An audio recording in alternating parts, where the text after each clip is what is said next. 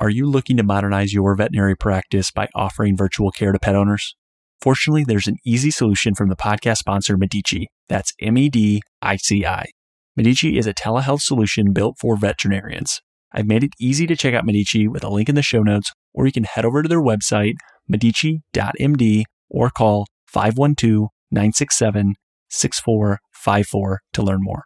Medici lets you text, call, and video chat with clients with their easy to use app send or receive images and videos of pets, stay VCPR compliant, and get paid, which is always a wonderful thing for delivering convenient care right from your phone.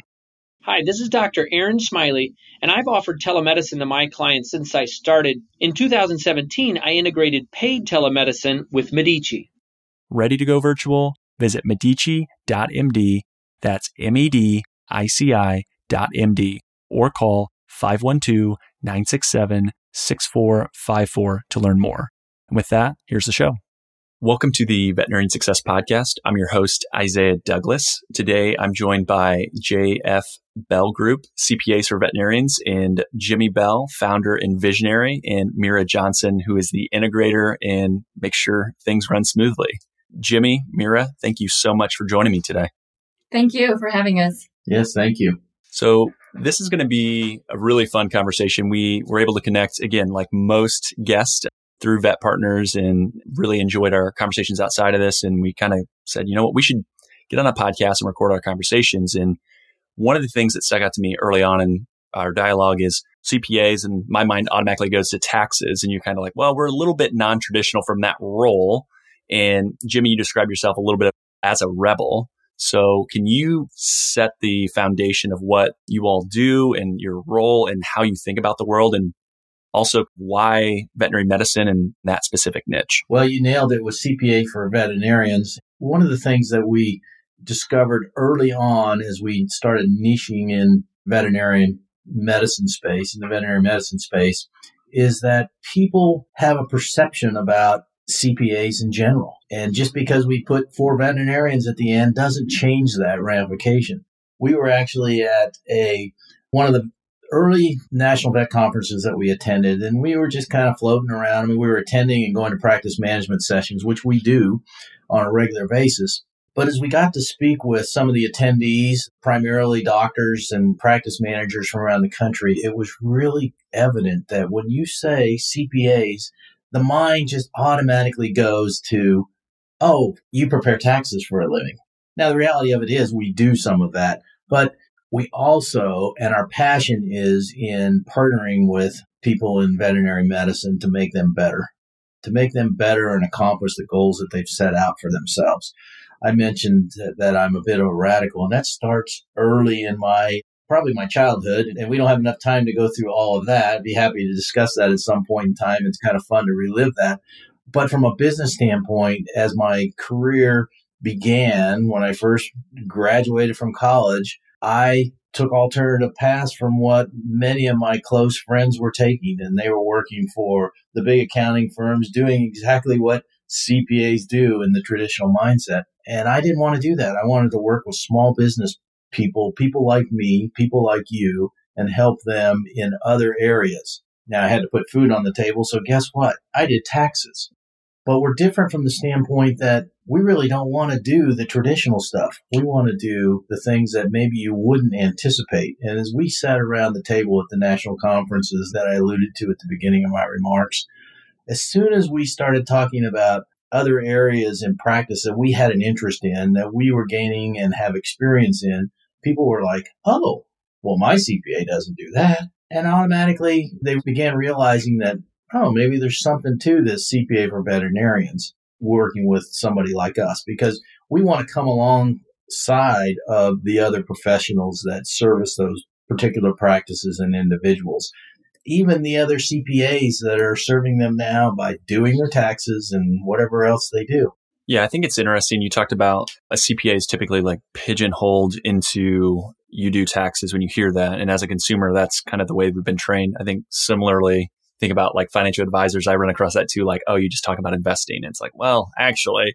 And then if someone's open to a conversation and they listen to what you have to say, a lot of times like, oh, I didn't really know that someone did that.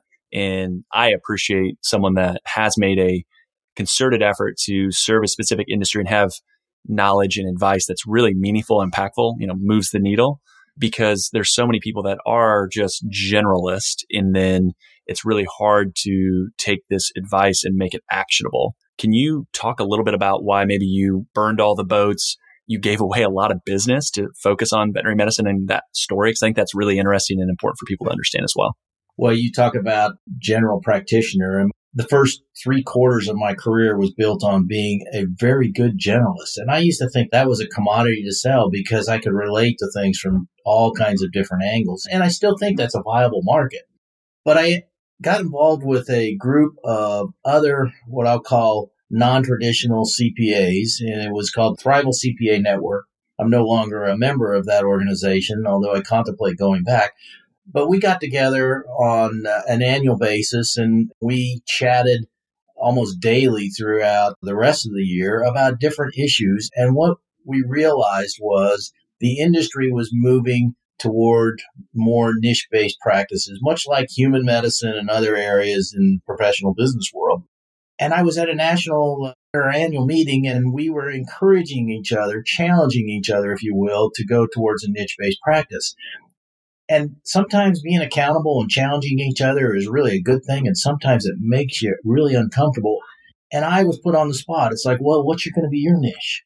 And I started just kind of going through a mental process of my clients. And I realized that I do a lot of work with veterinarians now. I had several for clients. And then I dug a little bit deeper and I thought, I really like these people because they practice for reasons that are based on the passion. They like animals, which I do, and they were driven by their passion of helping animals and something that was very dear and near to people, and that's their pets. Now, of course, there's other types of animals, and we work with some of those practices as well, but it really came from the companion animal side and came from the standpoint that I already had some of those types of clients, and personally, I really liked working with them. I just never really thought about it. Yeah, and Mira, want to bring you in and talk about when you think about the roles and the processes and things that you do for clients today, can you talk a little bit about how you're able to leverage technology and work with practice owners and make life easier? I always joke in, in my firm, my role is not to add more homework or more things for you to do to make life more complex. It's to try to simplify and make things easier. Do you want to share some ideas or things that you guys are all doing? Yeah, before I do, I wanted to go back to a little bit what Jim was talking about is getting into industry. And I recall when I started to work for Jim back in the day, I was thinking like, wow, this man just went completely crazy and he has this huge company that can support him probably till his retirement. And he just decided to blow it all up and try something new. And I was quite shocked and impressed that he was willing to risk it all. And then one day we sat down and realized that we will really hop in completely and got rid of, of almost all the clients that were out of our niche. We did realize that some of them we still had to keep the legacy clients to kind of survive and put food on our tables. But within the last five, seven years, we progressed so much that it's been so rewarding to be able to go to the veterinary conferences and kind of absorb what's going on and bring it back to our clients and help them out because let's face it, most of the veterinarians, they try to go to local conferences and they might not have all the new trends that's going on. We also attend different conferences that are technology wise, which that's what I am completely passionate about with helping the veterinarians to embrace the technology and bring it to their practice so they can perform better. They can spend evenings with their family instead of trying to do their books or run payrolls in Saturday evenings. So bringing the technology to the practice, the most rewarding that I could see is when they completely let go, which I think is the hardest part for all the veterinarians. They like to have hands on on everything. And when they do let go, if it's just the simple things as approving time card on electronically and not running that payroll, we can provide a lot of the traditional kind of side of the business. But then if you do pretty much embrace the technology and capture your receipts and do all that fun stuff that's very effortless, I would say, then you can have a great data that will make a difference. That's when Jim's comes into place and he is the one who does all the consulting and advising. And when you have a great data, you can look and you can be like, oh, wow, I am really spending a lot of money on inventory that's probably sitting on my shelves and it's not moving. And we do a lot of benchmarking. That helps a lot to understand where your practice should be or where there's a room for improvement. And I think one of the parts that it's good to understand is that it's not just about numbers. We really focus on a good quality life for the veterinarians with all the burnouts and the current stuff going on. You know, cash flows are right now the big deal with the COVID 19. So we just always try to be there, help them out, and become their buddies, kind of friend and, and um, sounding board. Yeah. And speaking about cash flows and just kind of metrics and benchmarks, and knowing that, again, yeah, it's not all like, oh, you have to be at this certain number. And there might be a very valid reason why, let's say, staff costs are higher. For example, maybe they're paying their staff more because they have a belief that that's really important to them. Just knowing some of the challenges in the industry as far as having support staff that do make livable wages. Can you talk a little bit about either common cash flow challenges you're seeing or perhaps some of the ways that you've seen with COVID and the impacts as you're talking to clients? Just what have you seen previously, but also more recently when it comes to cash flow? Because managing that obviously is really challenging. Yeah, with the COVID, I think the biggest issues that we saw was people trying to keep their door open if possible. So it was good that they were deemed as essential business and most of the stuff they were still able to provide, most of the practices. And we have some clients that have a lot of boarding facilities that have a huge impact on their cash flow because I have never seen them empty before. So there was no boarding incoming through. The government's injections of cash flow was really good. I think the PPP loans were really welcoming to most of the practices. Idaho had a grant that you can get. So there was multiple things that you could do. A lot of people didn't know about it. So we always try to reach out to our clients and let them know on social media or through the email and said, Hey, this is what's going on. I know you're busy. I know you're trying to get all the masks that you can and gloves because there's a shortage but we got you back and we would like to really chat about the PPP loan. And so from the cash flow standpoint, before the COVID-19, most of the stuff that we saw was the traditional thing, like holding on to inventory for a long time, having food stacked up in the basement, or MWI. I mean, you, you order it today and tomorrow it's you practice. You don't need much money tied in your inventory. Lead times are short. Yeah. And we always encourage people to invest in their people. I think people are the biggest asset of every practice. And like you said, the benchmarking is a starting point for a conversation, but of course, every practice is different. If they are specialty practices, their numbers are going to be completely off the whack and it might be just fine.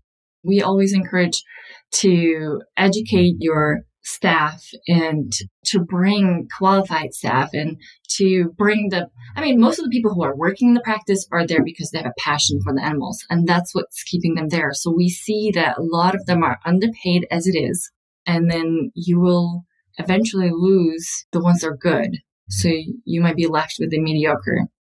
There was a survey the AVMA got in in 2008, which is a really, really old number. And they actually found out that every credentialed veterinary technician that practice employed generated over 150,000 more in gross revenue. While adding a regular technician, you don't get any extra revenue. And I think that tells a story about investing to your people. It's fascinating. Jimmy, one of the things going back to just thinking about traditional CPAs, you think of someone being more reactive, like here's all my stuff, do my taxes, and then tell me what I owe, versus being more proactive and talking about strategy and planning. Can you talk about from your mindset of being the visionary, how you work with practice owners and help them think about the strategy and implementing things that will make an impact today, but also in the future? Well, the technology stacks that we try to put together for clients or help them benefit from by utilizing them. And that goes everything from practice management and communication all the way down to accounting and cash flow management things. And so the spectrum is wide. The tech stack is relatively short. We need to put it into uh, context of the clientele that we are passionate about. And that is anything from the startup to the small practice. And we're talking anywhere from three, four, five doctor practices. Our largest client has three locations, just to give you an idea. And so we're talking to doctors and clinics that truly have people involved in multiple aspects of the clinics. One of the things that I have done at a practice that I had a financial interest in is I went in one day and I was trying to make a point and I went in, started cleaning the toilet, made them all come in. And I said, you know, I won't ask you to do anything that I'm not willing to do myself.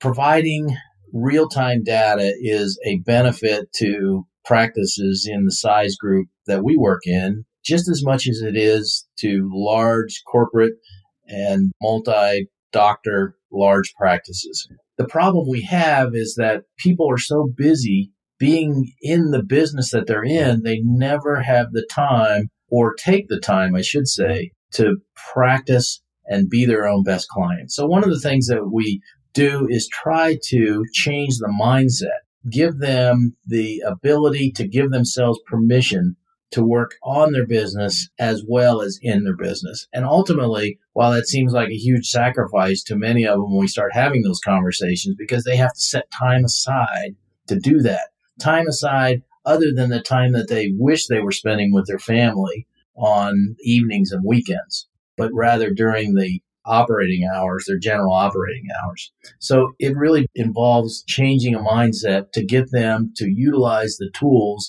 that we're trying to show that are now available to even the small practices that we work with.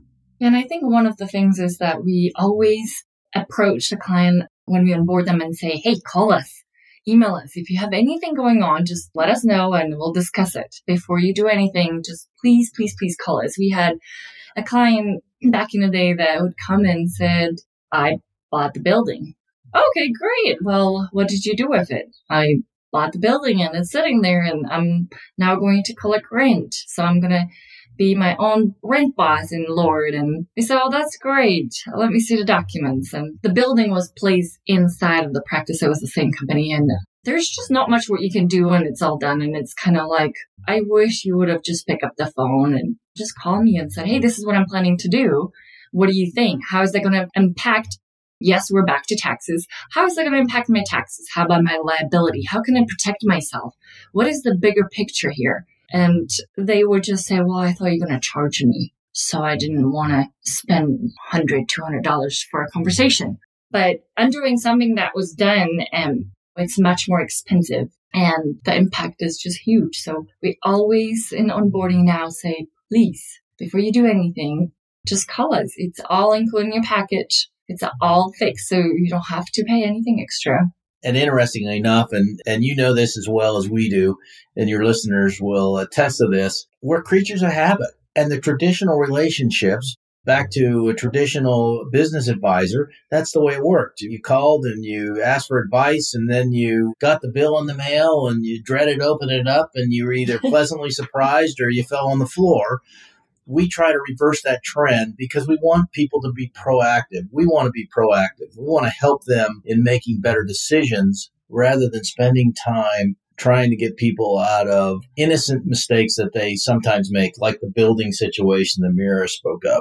The person was so proud of what they accomplished. I mean, this was a million dollar building and they put it together really quick. Otherwise, we probably would have seen probably. it, but it happened so quick that we didn't even have the opportunity to catch it until it was too late and so again, it's back to the mindset that we're here to help you. And when we put arrangements together with the clinics that we work with and the practices we work with, we put all inclusive stuff in there because we want to encourage them. We want to break down those barriers so that we can be proactive on their behalf and they can be proactive in the decisions that they make so that we're planning their future rather than reacting to the circumstances.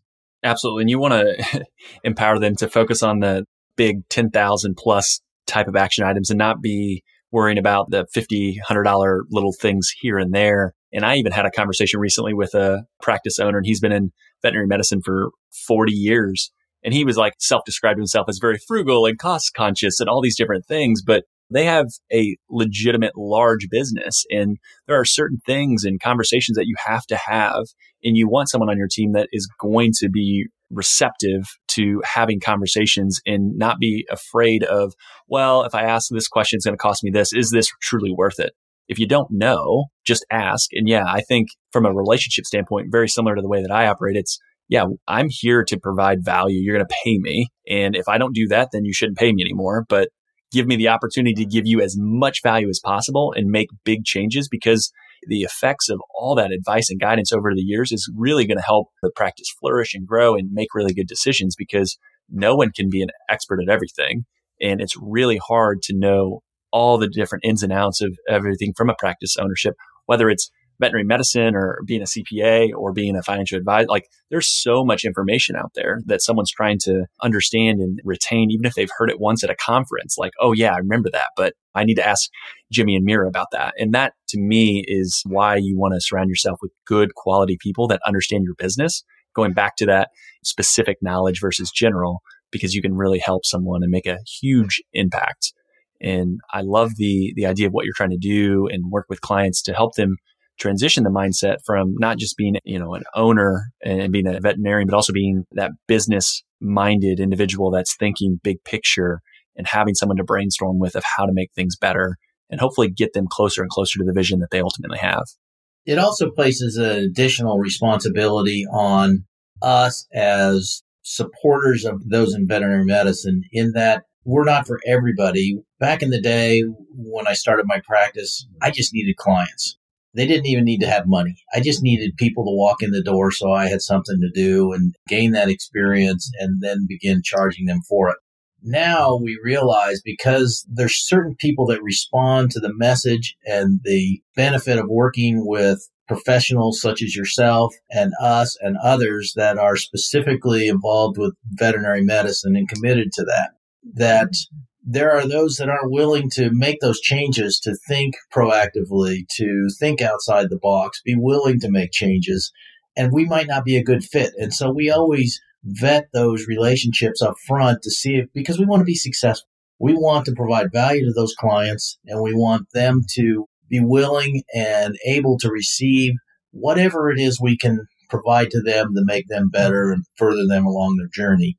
For those that aren't, we graciously elect not to do business with them, but we do it in a compassionate way because they may come around and when the student's ready, the teacher will appear and we would like to be in a position to have that conversation with them at some future time if they so elect. One of the things that, again, rewinding the conversation a little bit, you're talking about, you know, a tech stack and basically being able to reinvest in the business. Can you talk a little bit about areas that you've seen from a reinvestment is really changing either efficiency or productivity or anything within a practice? And then thoughts, I think right now telemedicine is obviously a huge topic. And I know that you're not telemedicine experts, but I'm sure you're having those conversations. Any thoughts around that as far as technology within a practice as well?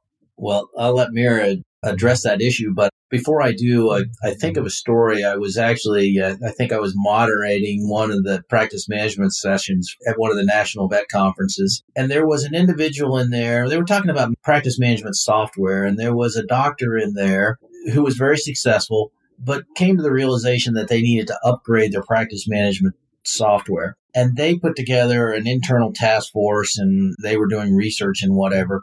And this project was like two or three years long.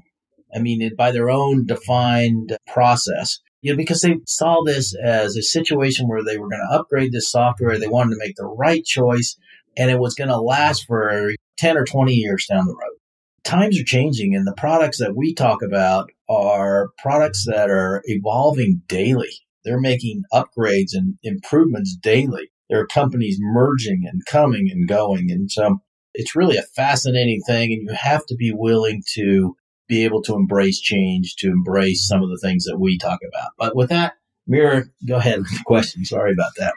The telemedicine, I am super excited about it. As a millennial, I love the idea of, I always like to text my vet and said, Hey, look what's going on with the office dog. She has this rash and that rash, and this is what's going on. So this is a great opportunity for everyone during the COVID era to jump in and there is issues with the state boards that they don't, I believe in Idaho, they have some, yeah, they have some issues with it. Let's just put it that way. But I love that the technology has been here for a long time and the ones who hasn't jumped on we see that there's a lot that are jumping on just because of the circumstances. And there's a lot to choose from. A lot of them are offering now free trials for a long time. And I just encourage everyone to jump in and try it out because and don't give it away. Please don't give it away. Vets actually give away about 60 grand for free services a year. Amazing number per doctor. Yes, thank you. And telemedicine, I think it's here to stay because of the convenience factor. And I always encourage to re- do a little research before you opt in for one. Make sure that integrates with your software, that it communicates. I know there's a lot of different platforms. I heard now the ezyVet actually came out with an integration with Zoom, which a lot of us are very familiar with uh, Zoom. It became a huge thing during the COVID era. And the integrations are great because you don't have to do much. You just dial right there from the, if you have that opportunity to integrate with your practice management software and you can just dial out of your practice software. You don't have to look for the phone number. You don't have to, I mean, I think that's a great thing to have. So. And capture and, and record those conversations right there in the software in your medical notes and. Yeah, if possible, go for it. So I know you made the comment just a second ago on the free work being done. Can we dig into that a little bit? You referenced the 60,000 is there specific areas within practice that you see free work being given? Because I know that this is a conversation that reoccurs all the time about, hey, I can't afford this. And they say, okay. And then they go and run tests or do different things behind the scenes just to get the results because it is so important. And like we talked about at the beginning, there's a deep passion of just service in veterinary medicine, which again, I love that as well. And that's why I enjoy working within veterinary medicine is there's fantastic people. But curious, is there any sort of breakdown on that 60K? I don't know that that information's out there. I don't recall seeing any national information there. It's not to say it doesn't exist. We require, I should say, that's probably a little strong word. We strongly encourage our practices to track all of those costs because what we find is practice owners are, they're amazed. I mean, they know they're doing it, but they don't realize how much it adds up to. And so when you quantify it, then they're able to better control those costs. And there's ways to control those costs internally by adjusting processes. But it really just boils back to they're compassionate people. They practice medicine not for the money, but the reality of it is they need to make money so that they can take care of their staff, so they can improve themselves, so they can attend conferences, so they can upgrade their equipment. It's an expensive profession to be in.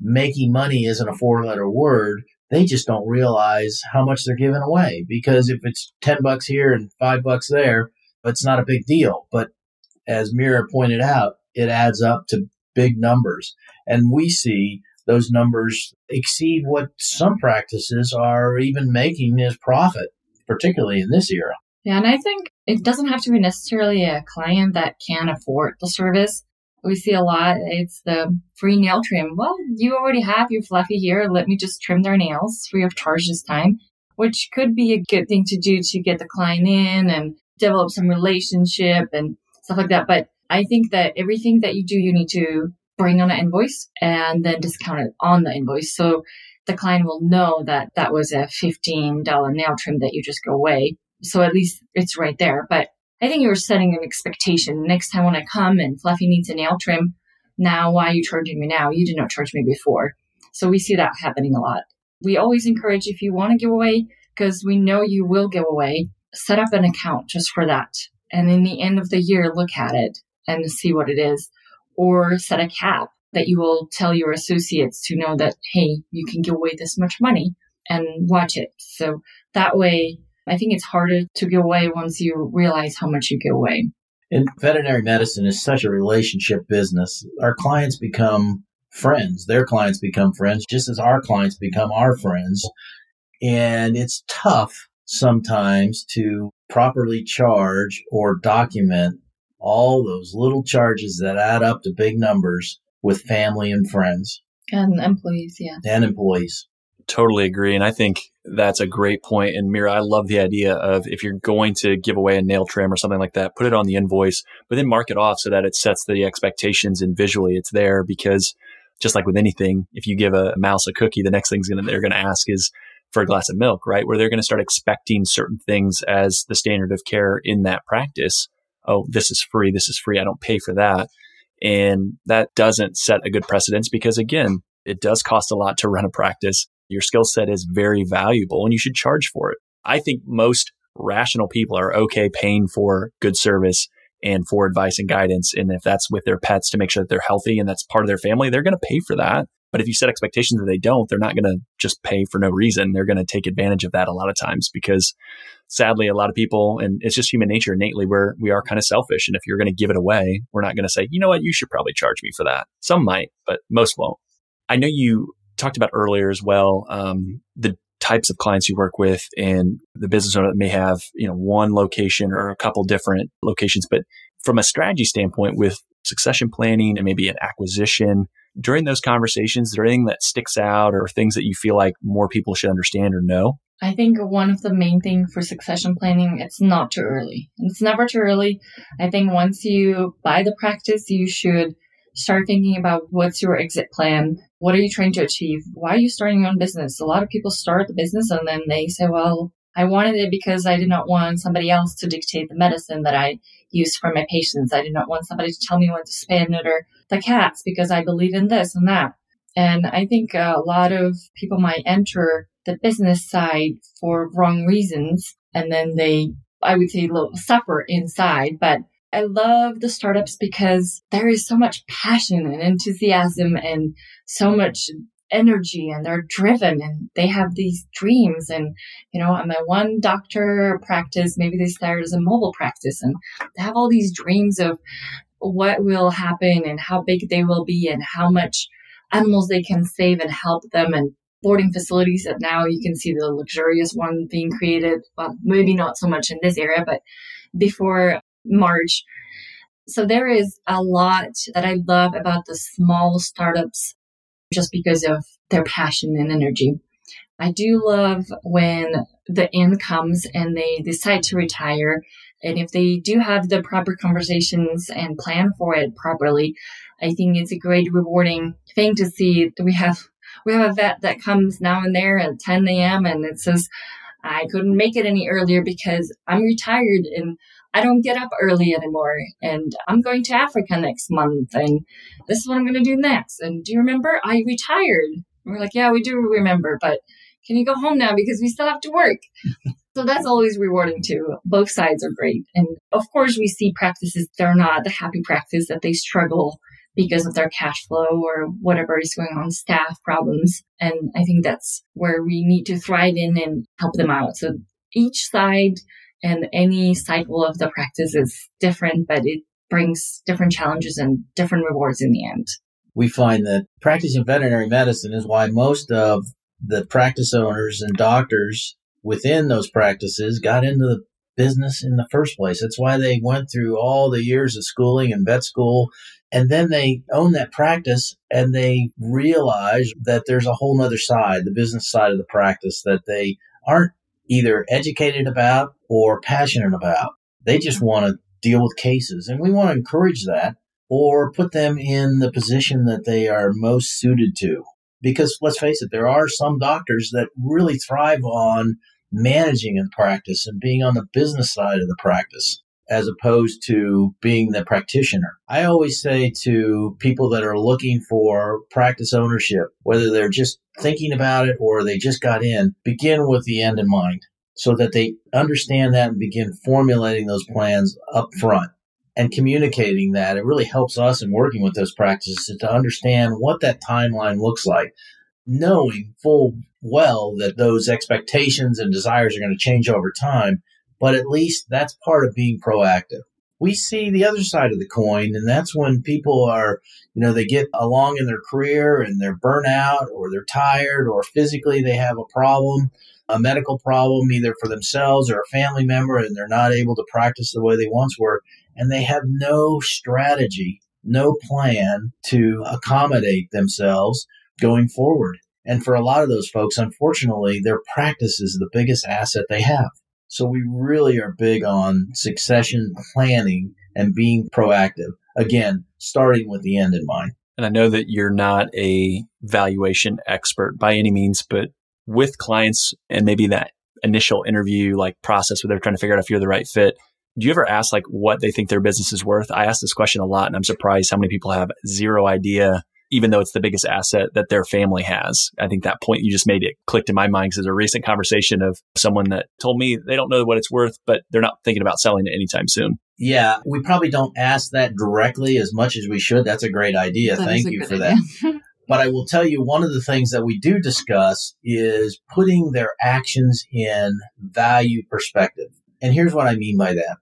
If we can reduce inventory, it adds cash flow, it adds profits to the bottom line. And when you add profits to the bottom line and you add, add cash flow to the practice, you inherently increase the value of that practice. And it doesn't matter what that practice is worth or what valuation method you use to come up with that valuation. But the reality of it is the things that we coach on and work with our practice owners on ultimately add value to their practice. And if they can start seeing it from the perspective of not only the bottom line, but the future value of that practice, it's like a whole nother light bulb goes on in their mind and they can start seeing things from a different perspective as opposed to how does that change going to affect me today, this week, this month?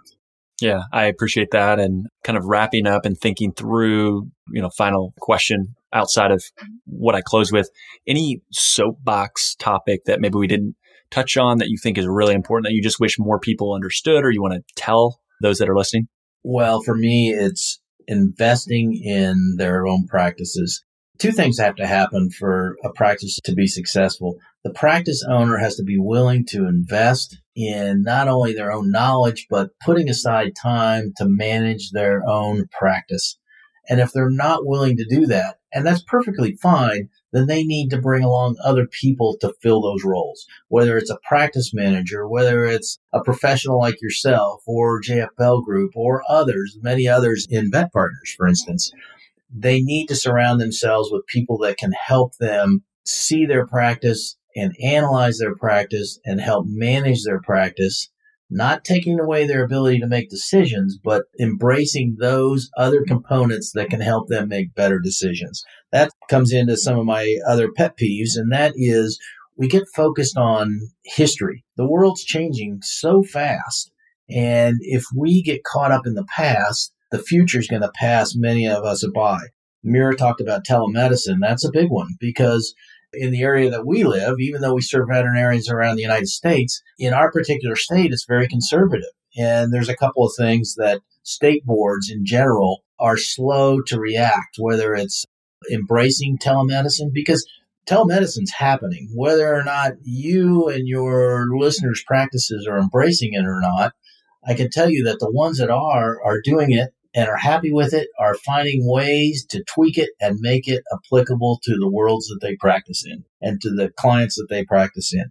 And to the extent that state boards hinder that progress, I understand professionalism and I understand all the components that go into things like telemedicine or practice ownership, for instance, allowing non veterinarians to have a piece of practice ownership. So I understand those controls and checks and balances, but sometimes we inhibit our own abilities to crank it up, to take advantage of the world that we live in and all that's changing about it in a positive way.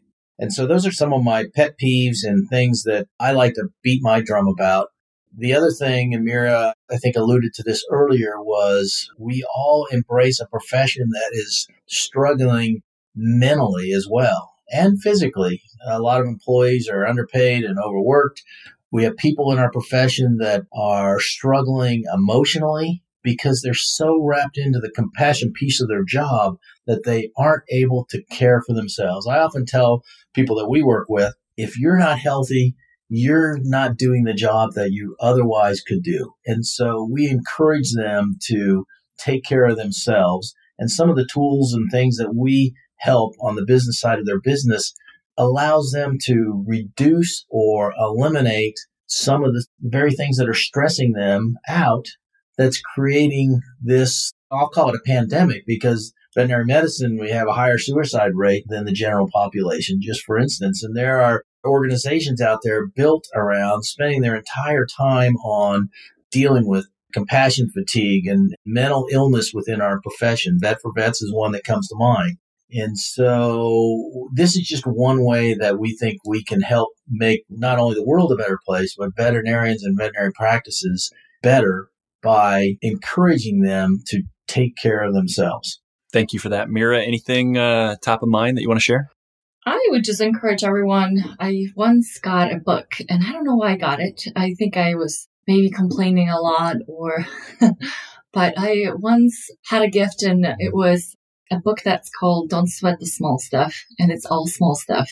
And I think a lot of people take a lot of things they can control into consideration. So another quote that I would like to share is control the controllables. If you can't control it, find somebody who can or find your way around it. Stop stressing about it. And that's pretty much all I had. Last question as we close. And again, both of you feel free to take a stab at this one. What makes veterinary medicine great in your mind? Well, we have Miss Bella. She is a pure mix of love, but fluffy ball. But I think the veterinary medicine is great because people who are working in the medicine are passionate about what they do. They're there to help pets and I just love their compassion when I walk in with my dog into the practice when they ask me questions and they're willing to help and they're very smart people and I respect them with my whole heart. I just hope that we can, me and Jimmy can help them to make their lives better just as they make our lives better with our pet. It's interesting, and you know this as well, that the younger generations are oftentimes getting pets. Pets are their new family members, and they're putting off having children to a later age, and they're passionate about those pets.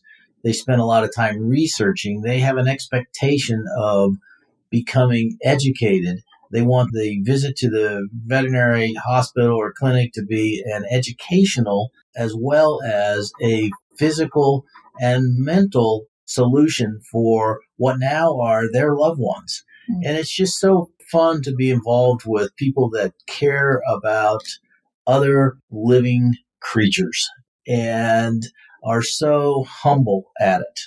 That's what attracted us to veterinary medicine in the first place and still does today. Jimmy, Mira, I greatly appreciate the time and insights shared and some of the stories that you provided as well. I think there's a lot for listeners to take away. For those that are looking to either connect, learn more, you mentioned, uh, or maybe we didn't mention, you're in Idaho, but you work with folks all over the country. How's the best way to connect? Where can they learn more? How do they get in touch? Our website is cpasforveterinarians.com or jflgroup.com. You can just click there to contact us and we'll be in touch. Perfect. Thank you so much. And uh, we will talk soon. Thanks. Great. Thank you.